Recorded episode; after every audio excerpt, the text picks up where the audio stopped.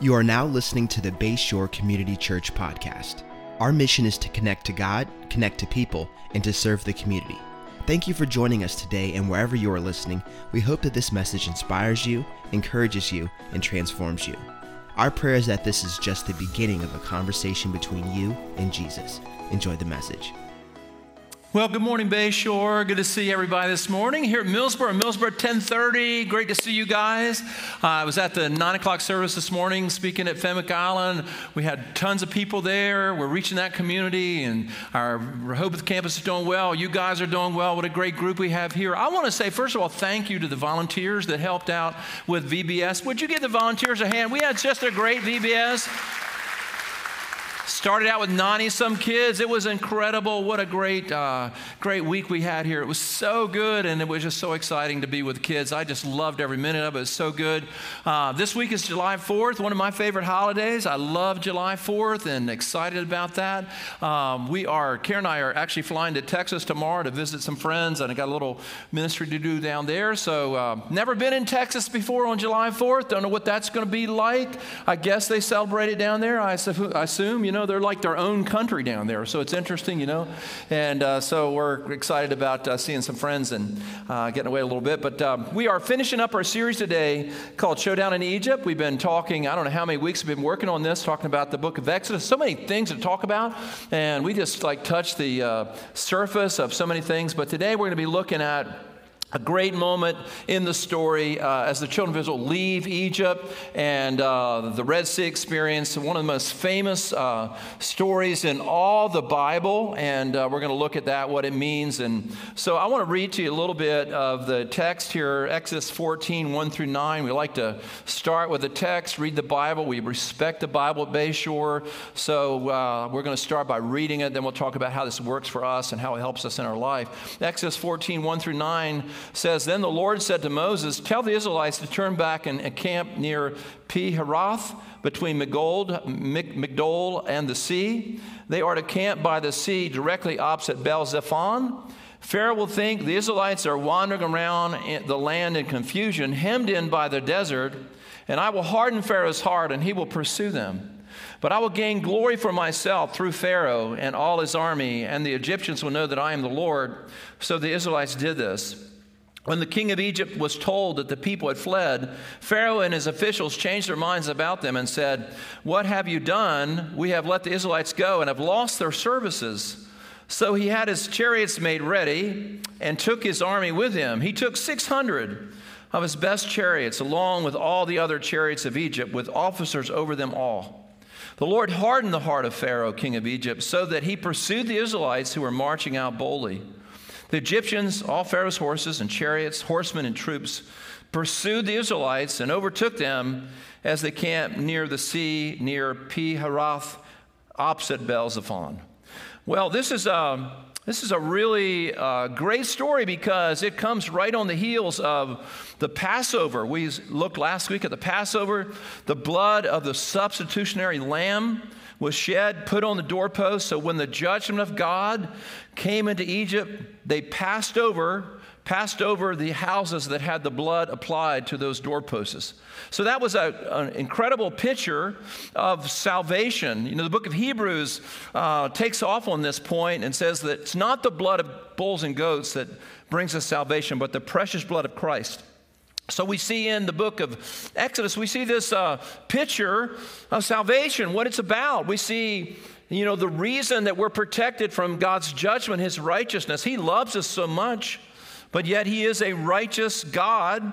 So there had to be a substitute, an innocent substitute that was substitute for uh, our sins. And so we see the blood put on the doorpost, and when the judgment came in, the Bible says that God passed over the houses that had the blood on the doorpost. So now they're leaving town. They're leaving town. They're going to get out of Egypt after 430 years. They're getting out of town. Have you ever uh, wanted to get out of town? Need to get out of town? Want to see the your hometown in the rearview mirror as you go on a trip and get away? It's a wonderful experience. We all experience that sometimes. But I want to ask you: Have you ever had problems getting out of town? Have you ever had anything go wrong when you try to get out of town? You're trying to leave town and things go wrong. Everybody here has a story of trying to get away and something goes wrong and you have a difficulty getting out of town. I remember one of my first missionary trips that I ever took, maybe my first missionary trip a number of years ago. I was going to Germany uh, with one of the elders in the church, and we were going to be gone for three weeks. So we had a station wagon. I don't know if you remember station wagons. Some of you remember station wagons. Station wagons, uh, how many ever drove a station wagon? If you're old enough to run, ride in a station wagon. Some of you rode in the back of station wagons. You know, as kids, you know, the seat, you know, pointing the wrong direction and all that. But uh, we had our luggage on a luggage rack on top of the station wagon had it strapped down. We're on our way to 404, had to fly out of BWI, so we're flying uh, out of BWI, so we're heading to Bridgeville, and we get to Bridgeville. used to have to go through Bridgeville to get to 404. Now you kind of go around, but you used to have to go through Bridgeville. And so we're at the stoplight, getting ready to go into Bridgeville, and somebody knocks on my door and he said, Sir, two of your bags fell off the top of the station wagon back there on the highway. Well, that's good to know. Glad we know that. Thank you for telling us that. So we like did a went back to look for our bags, could not find our bags. Could not find them because some good Samaritan had picked up our bags and taken them to the police station. So we're riding up and down 13 trying to find our bags, and we never ever found our bags. Had to go to Germany. We had to fly to Germany. We were going to miss the flight, so we fly to Germany and had to buy German underwear and go through this whole thing. so you know, happens. I remember one time, uh, one of my friends, he was, he got his oil changed in his minivan. They're getting ready to go on a trip. They think they're going to Oklahoma, and they are got their oil changed at one of those. Not, one, I wouldn't say it's Jiffy Lube, but place like that, one of those places they specialize in changing the oil. So they got the oil changed, and they're on their way to Oklahoma, and the engine light comes on and the engine burned up because the people forgot to put the oil back in the minivan. Now, I, I, I would say that would be basic training in the oil lube industry. When you take the oil out, put it back in. But that was a big, big mess. You know, that happened. And, uh, you know, we have trouble getting out of town sometimes. And, you know, I don't know if you've ever, you know, uh, what we have in this story is we have the, we have the Egyptians tailgating tailgating the Israelites as they're trying to get out of town. Have you ever had anybody tailgate you? Anybody tailgate you? And how do you respond to that? When I get tailgated, it does something in my spirit. I don't act very Christian like. I don't know what's wrong with me. I slow down when people are tailgating me, I slow down into a, to a crawl. But when we look at this story today, we see Israel trying to get out of town trying to go to the promised land, trying to go to their destiny. They've had the Passover and they want to move forward with God's plan for their life. And they get tailgated and followed by the Egyptians. And the Egyptians are determined to bring them back to Egypt. The Egyptians are uh, sort of uh, remorseful that they let them go because these people provided free labor for them. And they had a change of mind and wanted to bring them back to where they had been. They wanted to reincarcerate them. They wanted to put them back in bondage after they had been made, given liberty out of their bondage. Now, I want you to know something that's true about your Christian life and it's true about my Christian life. When you and I decide to follow Christ, when we decide to be a follower of Jesus, the enemy, the devil, doesn't just say, well, daggone, lost that one. The enemy doesn't just fold his arms and say, wow, I wish we hadn't lost that person. The enemy, like the Egyptians, pursue us to try to bring us back into captivity to try to begin to talk us out of our salvation, talk us out of, you know, hey, you know, that, you know, this can't be real. You can never do this. This is not really true. And the enemy tries to pull us back in to Egypt after we've been set free out of Egypt. This is very important for us to remember this. There is always going to be a counterattack from the enemy after you come to Christ. After you decide to follow Jesus, there's going to be an attack to bring you back into captivity. So I want to ask you this question Who are our pharaohs? Who is the Pharaoh that tries to bring us back? who are our pharaohs? Here's the first thing our pharaoh is, first of all, this is important to remember. The Pharaoh that we deal with, there is a devil. There is a real devil. And 2023, I want to go public and say there's still a devil. There's a devil. And the devil has a whole host of army, just the way the Pharaoh had 600 chariots the devil has demons. In fact, many scholars believe where demons came from were when the uh, angels fell out of heaven, a third of the angels fell out of heaven. We don't know how many angels there were, but many people be, believe that these disembodied spirits are now the demons that work under Satan's direction. So when you think about, do you have an enemy that's seeking to work against you in your Christian life? trying to discourage you, trying to talk you out of your faith, trying to undermine the Bible, undermine the values of Christianity? Is there a voice that maybe is not just your imagination? It could be a voice of the devil or his demonic hosts that are trying to work against you. There's a Pharaoh, just as the Pharaoh and the army came with Pharaoh to bring them back into bondage, there is a spiritual counterattack on your life from the devil. And you say, Well, Pastor Danny, how can you believe in the devil? You're supposedly an educated man and have some sophistication in 2023. Here's how I get my theology I get my theology from Jesus. I go from Jesus and I work my way back into the rest of the Bible. What does Jesus believe about devils? Now, here's an interesting thing. I love what Andy Stanley says. Andy Stanley and I don't agree on everything. Not that we talk all the time. We never talk. I met him one time. So, but uh, I don't. I, I, I love Andy Stanley. Some of the great things he's doing. But Andy Stanley says this, and I like this. He says, if anybody can predict their death and their resurrection and pull it off, we pretty much go with whatever he says. And that's for me. I believe that Jesus did that. And so when he makes a position on theology, that's where I get my theology from. Let me talk to you a little bit about where do we get a theology from Jesus that there's a devil? Well, let's start with this one. This is a basic one. When you pray the Lord's Prayer, you pray this Our Father, which art in heaven Hallowed be your name. Thy kingdom come, thy will be done on earth as is in heaven. Give us this day our daily bread and forgive us our debts as we forgive our debtors. Lead us not into temptation, but listen to this, but deliver us from the evil one. Now, if your Bible, if you're reading a translation says deliver us from evil, it's wrong. It's wrong because in the Greek, it's the, it's, it has the personage there. It is the evil one. We're to pray every day, Lord, deliver us from the evil one. There is an evil one. Jesus taught his disciples to pray, Lord, deliver us from the evil one that you're battling with. Paul said in Ephesians chapter 6, verse 12, For we do not wrestle against flesh and blood, but principalities and powers of darkness now, I believe that, you know, if you're struggling emotionally, you need to see a good Christian therapist and you need to, you know, do everything you need to do. And uh, I, am very pro counseling uh, for people. There is another dimension.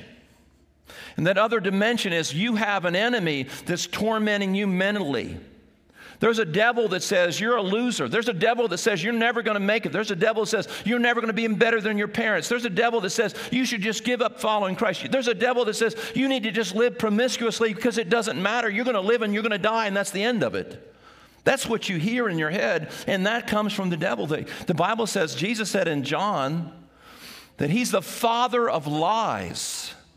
He lies to us all the time. He tells us things that aren't true. Things that you hear in culture, things that you hear in the movies, things that you hear and you see and you're exposed to in our culture, there's an underlying force behind that. It's trying to convince you of certain things that are not true. So there is a real devil. Jesus believed in a real devil. And one of the things that you fight with after you become a Christian is a real devil. Matthew 4 1 through 10, we're not going to read it all. Jesus is tempted in the wilderness. After he was baptized, the Spirit led him into the wilderness. And then it says, Then Jesus was led by the Spirit into the wilderness to be tempted by the devil. And Jesus conversed with the devil because the devil was talking to him. So we need to remember that. And it's, it's throughout the New Testament. Remember when, uh, when Peter, you know, Jesus said, Hey, I'm going to go to Jerusalem, I'm going to be crucified. Peter takes him to, to the side and says, uh, Hey, listen, Jesus, that's, you're getting a little carried away here now. That's not going to happen to you. Jesus said, Get behind me, Satan. You're being influenced by the devil to say that. So, first of all, I want you to hear the importance of knowing that there is a devil. Let me give you a few little things here. Um, uh, there's, uh, let me just read like James 4 7. I got, I got like 100 scriptures here. Let me give you a couple. James 4 7. Submit yourselves then to God, resist the devil, and he will flee from you. 1 Peter 5 8 through 9. Be alert and sober, of sober mind. Your enemy, the devil, prowls around like a roaring lion looking for someone to devour. One of the mistakes of the modern church is we are teaching only psychology. We're teaching like, hey, let's think positively, let's all that. I'm all about that, thinking positively positive and all that. But let me tell you something. You are facing a real spiritual entity that you need to understand this is a real thing and the Lord can give you grace and power over dealing with that. One third of the ministry of Jesus dealt with uh, the demonic and that type of thing. Paul said in 2 Corinthians 11 14, and no wonder for Satan himself masquerades as an angel of light. And then we already mentioned Ephesians 6, 6 9, and 10. So that's the first thing. Uh, here's what uh, C.S. Lewis said. C.S. Lewis said about uh, devils. By the way, if you want to read something interesting on the beach this summer, uh, you can read the Screwtape Letters by C.S. Lewis. See, Screwtape Letters. Anybody here ever read the Screwtape Letters? Great, great little satire written by C.S. Lewis in 1942. It's about a, a demon uh, guy named Screw, uh, Screw, Screwtape, who is the mentor of Wormwood, this little demon, how to deceive a, a British man named The Patient. And he does this satire and dialogue about how Satan works to undermine our thinking. But here's what C.S. Lewis says this is really good about what we should think about the, the devil. There are two equal and opposite errors into which our race can fall about the devils. One is to disbelieve their existence, the other is to believe and to feel an excessive and unhealthy interest in them. They themselves are equally pleased by both errors and hail a materialist or a magician with the same delight. So, in other words, you can go to the extreme where you say, you know, uh, there, there's a devil everywhere and just talk about the devil all the time and that's everything. Or you can go the, you know, the pr- approach where it says there, this is just superstition and there's not a devil. So, C.S. Lewis, and here's what we've done in our time we've gone to this extreme, not even thinking about the reality of that. So, when you think about your spiritual battle that you have once you begin to follow Christ, think about the image of Pharaoh and the uh, and the chariots coming to re-incarcerate, put them back in bondage. There's a, a, a direct result of them beginning to follow the plan of God for their life, and there's a, there's a kind of a, a counterattack that's going on there.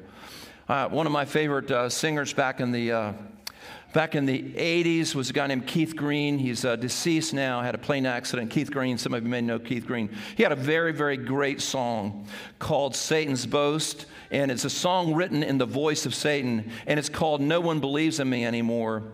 And he says, here's just a little bit of the song. Oh, my job keeps getting easier as time keeps slipping away. I can imitate the brightest light and make the night look just like day. I put some truth in every lie to tickle itching ears. You know, I'm drawing people like flies because they like what they hear. I'm gaining power by the hour, they're falling by the score. You know, it's getting very simple now because no one believes in me anymore. So when you say this with me, there is a real devil. Jesus taught it. It's part of what I deal with. So it's important, important to know that. Uh, so what are the what are the pharaohs that we deal with to that wants to reincarcerate us, bring it back to, into Egypt? We got the we got the devil, we got his demonic associates, we've got the world, the world. We have the devil, the flesh, and the world that we deal with. And the world is, a, is an organized system that has values that are against the purposes of God. It says in the book of James, do not love the world or the things in the world. The world is actually a basic systemized way of thinking that positions itself against God's purpose, and the values of God and the purposes of God are resisted by the world. And when you think about what you're dealing with in your life, what's trying to pull you back into Egypt, is sort of like, you know, if you ever ridden a bike, if you've been a cyclist and you ride the bike and you've got the wind behind your back and you're flying down the highway, but when you turn that bike around and you're, you're pedaling in the wind, have you ever ridden a bike in the wind or jogged in the wind? It's like it is so hard because everything's against you. When you leave this place and you go to university or you go to the place where you work, you're running in the wind because there's a value system, a world system that is pushing against you. So what, what wants to pull us back to Egypt? Well, you got you got the devil, you got the world, and then you got your flesh, your flesh. And we have this fallen flesh that we have, and this is called the old man that we deal with. We have this fallen flesh that we, that we wrestle with. And, uh, and so it's a reality. When we become a Christian, we're born again. We have a new nature that's put inside us. We still have this old nature, this old nature that, that gravitates back toward Egypt. The old nature always gravitates back toward Egypt. So when I'm trying to follow Jesus, I got this old nature, you know, that just wants to go back to Egypt. It's more comfortable in Egypt. And we deal with that on a regular basis. You, I have told you the story 100, 100 times and about my first car. How many remember your first car? Do you remember your first car? Your first car is your first love, isn't it? That first car was the car. My first car was a 1969 white Chevrolet Nova. It wasn't a cool Nova, it was a grandma Nova. And had a four, it was four doors, which wasn't cool in the 70s, and uh, it just wasn't a neat car. But, but it had this, this tensity, temp, propensity to drift to the right. There was something wrong with the ball joint, something wrong with the, with the uh, front end system, and it always wanted to drift to the right. And your old nature wants to always drift back toward Egypt. Always wants to drift back toward Egypt. Your new nature wants to drift and go toward the things of God. So, what wants to pull you back? So, here's the, the, the lesson in the, the metaphor of the children of Israel trying to leave Egypt and trying to be pulled back is we deal with the flesh, the devil, and the world. Is what we deal with. But the first thing they do is they come to they come to the Red Sea. They come to the water there, and it's a big debate about if it's the Red Sea or the um, is the Red Sea or is it, you know, the Reed Sea? There's a big debate that's not going to help anybody if we get into that. So here's the deal the first thing that happens to them after the blood is put on the doorpost, the first thing that they experience after the Passover lamb has been sacrificed, which symbols salvation, the very first thing they encounter is water. They come to the Red Sea. The very first thing they come to is water. And the Egyptians are coming behind them. The 600 chariots and Pharaoh, they're coming and they're coming behind them. And, and they, they go through the Red Sea on dry ground. Psalms talk about it, Isaiah talks about it. This is a pivotal point in their life. This is something that Israel remember throughout the Old Testament. It's not just mentioned in Exodus 14 and 15, it goes on and on. You'll find it through the Psalms all the time. This is a monumental moment in their life. They get to the Red Sea and they come to water. And here's the thing after we come to Jesus and we put our faith in Jesus and we accept the sacrifice of the Passover lamb on the cross for us, the Bible says that Jesus is our Passover lamb. It says in the book of 1 Corinthians. We come to, after we do that, the first thing that happens is they come to water, and the very first thing that always happens in the New Testament is water baptism. Always the first thing in the New Testament. Now, I'm going to say this because, you know, I always get in trouble every time I say this. And I'm getting old and I just don't care anymore. So I'm going to tell you what I think. There is, uh, there's nothing in the Bible about an altar call. There's nothing in the Bible about come forward just as I am, coming forward and kneeling. I was raised on that, love it. You know, I, I'm listening on the radio now, and just as I am comes on, I turn off, you know, I go side the road and pray. I mean, it's just, it's in my mind. It's, but there's nothing, nothing in the Bible that says if you want to receive Christ, you come forward. Nothing. Nothing in the New Testament. Every time I say it, I get in trouble. People come up to me and say, I can't believe you attacking altar calls. You're a liberal, you know? They say that to me. I mean, I'm anything but a liberal, but anyhow, you can say it if you want. But there's nothing, nothing. You know where that came from? It came from the Second Great Awakening by Charles Finney in the 1800s, where he created the mourning bench, where Finney would preach. He was a lawyer from, from New York, and he would preach, and he'd want people to be contrite when they come to the Lord. And he created this mourning bench, and people come forward and mourn over their sins. And that's, that's not a bad thing. It's just that's where it came from, though. But I tell you what is in the Bible. That is, every time people put their faith in Jesus, they were immediately water baptized. You go in the book of Acts on the day of Pentecost, it says that Peter was preaching and he says, You've crucified the Lord, and, and he preaching about Jesus. He says, Repent and be baptized, every one of you. Repent and be baptized, every one of you, in the name of the Father, the Son, and the Holy Spirit. Every one of you be baptized. And it says this in, in, uh, in the book of Acts, Acts chapter, that very day, they were baptized. You read about Paul. He has this experience on the road to Damascus. He's blinded. And Ananias, this guy, comes and he said, You know, he didn't really want to go pray for Paul. He's a little nervous about it. And he prays for Paul and he calls him Brother Saul. And Paul's scales fall off his eyes, and it said immediately Paul was baptized. Immediately, Paul was baptized. How about this one? Acts chapter 16. Uh, Paul and Silas are in the Philippian jail, and they're singing at midnight, and the earthquake comes, and, and, the, and the prisoner's going to escape, and, the, and the, uh, the, the guard of the jail, the guy in charge of the jail, was going to kill himself because the prisoner is escaping. He's responsible to the Roman Empire. And, and Paul said, Hey, we're all here, we're good. And he went and he washed Paul's wounds and Silas's wounds. And it says that very night, that very night, he and his family were baptized. They didn't even wait till morning. They went public with their faith. They got baptized right away. The first thing that happens when children of Israel come out of Egypt and the blood has been on the doors, they come to water. Water is a symbol of baptism. And you say, Pastor Danny, I'm going to catch up on my Facebook stuff right now because I've been baptized. I've been baptized. I got that done. It's not relevant to me. Let me tell you something. Just the way the Red Sea was pivotal in the Old Testament to a point of reference, our water baptism is pivotal to us throughout our whole Christian life. You're not baptized and forget it. You bapt- when you're baptized, you, um, you see that every day when you're tempted. Because what, what's coming after the uh, Israelites are the, are the Egyptians that used to keep them in bondage, that used to whip them, used to make them make the, uh, the bricks. And these Egyptians are the symbol of their bondage.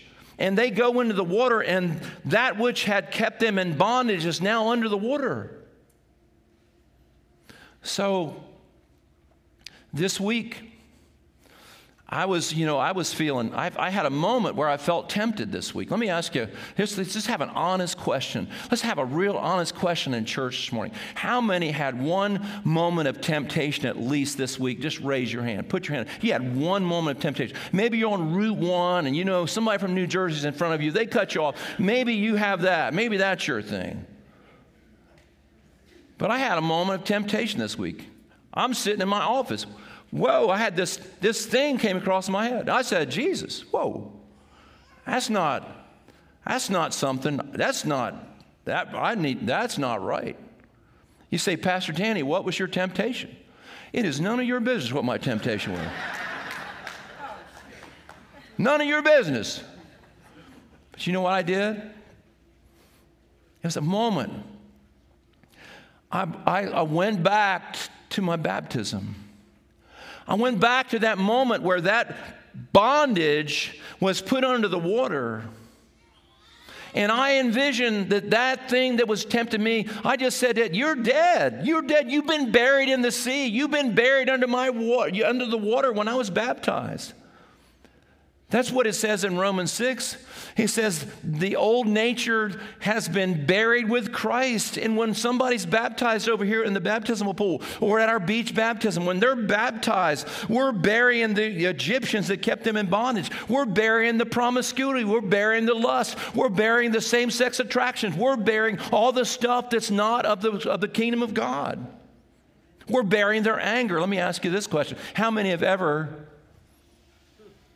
got a little angry or bitter. You ever had some anger or bitter? Just you just just tell me if it's ever happened. You just point to your neighbor. That's happened to them, you know. you know when I, uh, I I I don't know how it is for you, but I'm a I am a person that can be offended. I wish I wasn't that way. Um, you know, I always said that there's people that are that are Velcro people and people that are Teflon people. Teflon people, you know, things just roll off of them, nothing sticks to them. Some of you are Teflon people. You know, people can just throw a knife at you and you're like, oh, whatever. So if you're a Velcro person, little things stick to you. I mean, they just, somebody gives you a look that you think's not right. You, you, you're like, you create a case in your heart against them. But you know what? When you're baptized, you start feeling bitter about somebody, you say, Lord, wait a minute, that bitter man, you know, in fact, I pray every night, forgive us, forgive me my debts as I forgive my debtors. That bitter man, that's a dead man. He's under the water. That, that envious man, that jealous man, that man is under the water. Anything that's not Christ like it's an Egyptian chariot following you, and you have to see that thing under the water and buried because the first thing that happens after the blood is the water. After the blood, you go to the water and you're baptized and you bury the old person you used to be.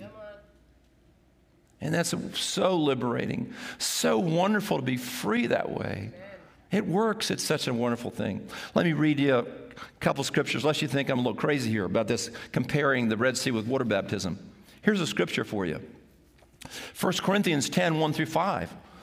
For I do not want you to be ignorant of the fact, brothers and sisters, that our ancestors were all under the cloud and that they all passed through the sea that they were all baptized into Moses in the cloud and in the sea. They all ate the same spiritual food and drank the same spiritual drink. Here's what Alistair Roberts from Durham University, he's a PhD, smart guy about theology, he says this about that verse in 1 Corinthians 10. The use of the language of baptism to refer to the crossing is arresting. Paul sees in the crossing something analogous to our baptism Israel's being united with Moses, who, as we've seen, experienced his own deliverance from the water many years before. In a similar manner, we were baptized into Christ, united with him in his death, and buried with him, so that the shape of his resurrection life might become the shape of our life. So, before I go to the next point, I want you to, I want you to close your eyes for like 10 seconds. I want you to think about your baptism. If you haven't been baptized, that's, that's the next thing on your agenda. If you close your eyes, I want you to go back to that moment. And anything you're struggling with, any, any aberration against the kingdom of God, it's, under, it's, the, it's an Egyptian buried under the water. Buried under the water. And that's what this teaches. One more verse of scripture, and we go on to our last point. We're getting pretty close here. Romans 6, 3 through 7. I love this.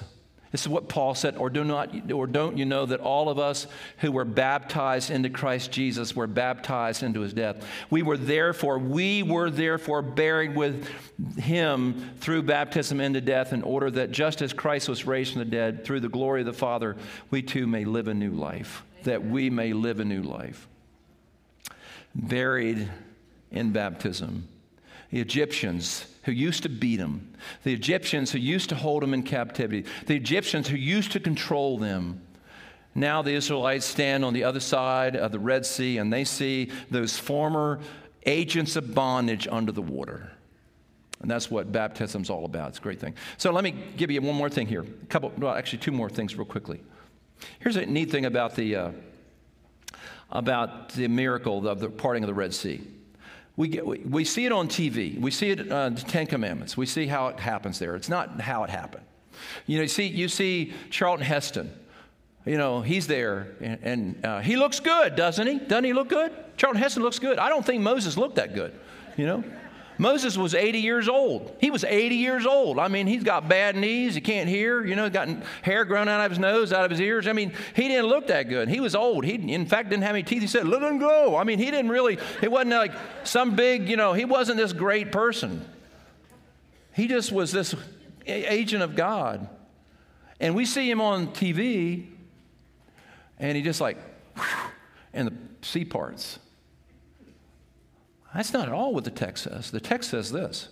Here's what it says in Exodus 14 21. Then Moses stretched out his hand over the sea, and all that night the Lord drove back the sea with a strong east wind and turned it into dry land, and the waters were divided. All night long. It was a process. It took a long time. It took all night long for the sea to part. And when God works in our life and He does miracles, miracles aren't all instantaneous. Miracles sometimes are progressive. Sometimes there are instantaneous miracles, but if you look at the pattern of God, God does a lot of things progressively. When He created the universe, we have the poem in Genesis chapter 1, first day this, first day that. God could have made everything in one day, but He just progressively created. You see His progressive nature. God is a progressive God. He's a miracle God that works through the wind, and it takes all night long. There's a wonderful family in our church, and I'm not sure if they're here today. They're wonderful family. Uh, Liz Meredith uh, and uh, Chad. I love these guys. They're wonderful. I played tennis. I played tennis with Liz or with Chad's dad every Monday night. We played together tennis for about 10, 12 years on Monday nights. And Liz uh, married a wonderful guy, Chad Meredith, which is my friend's son.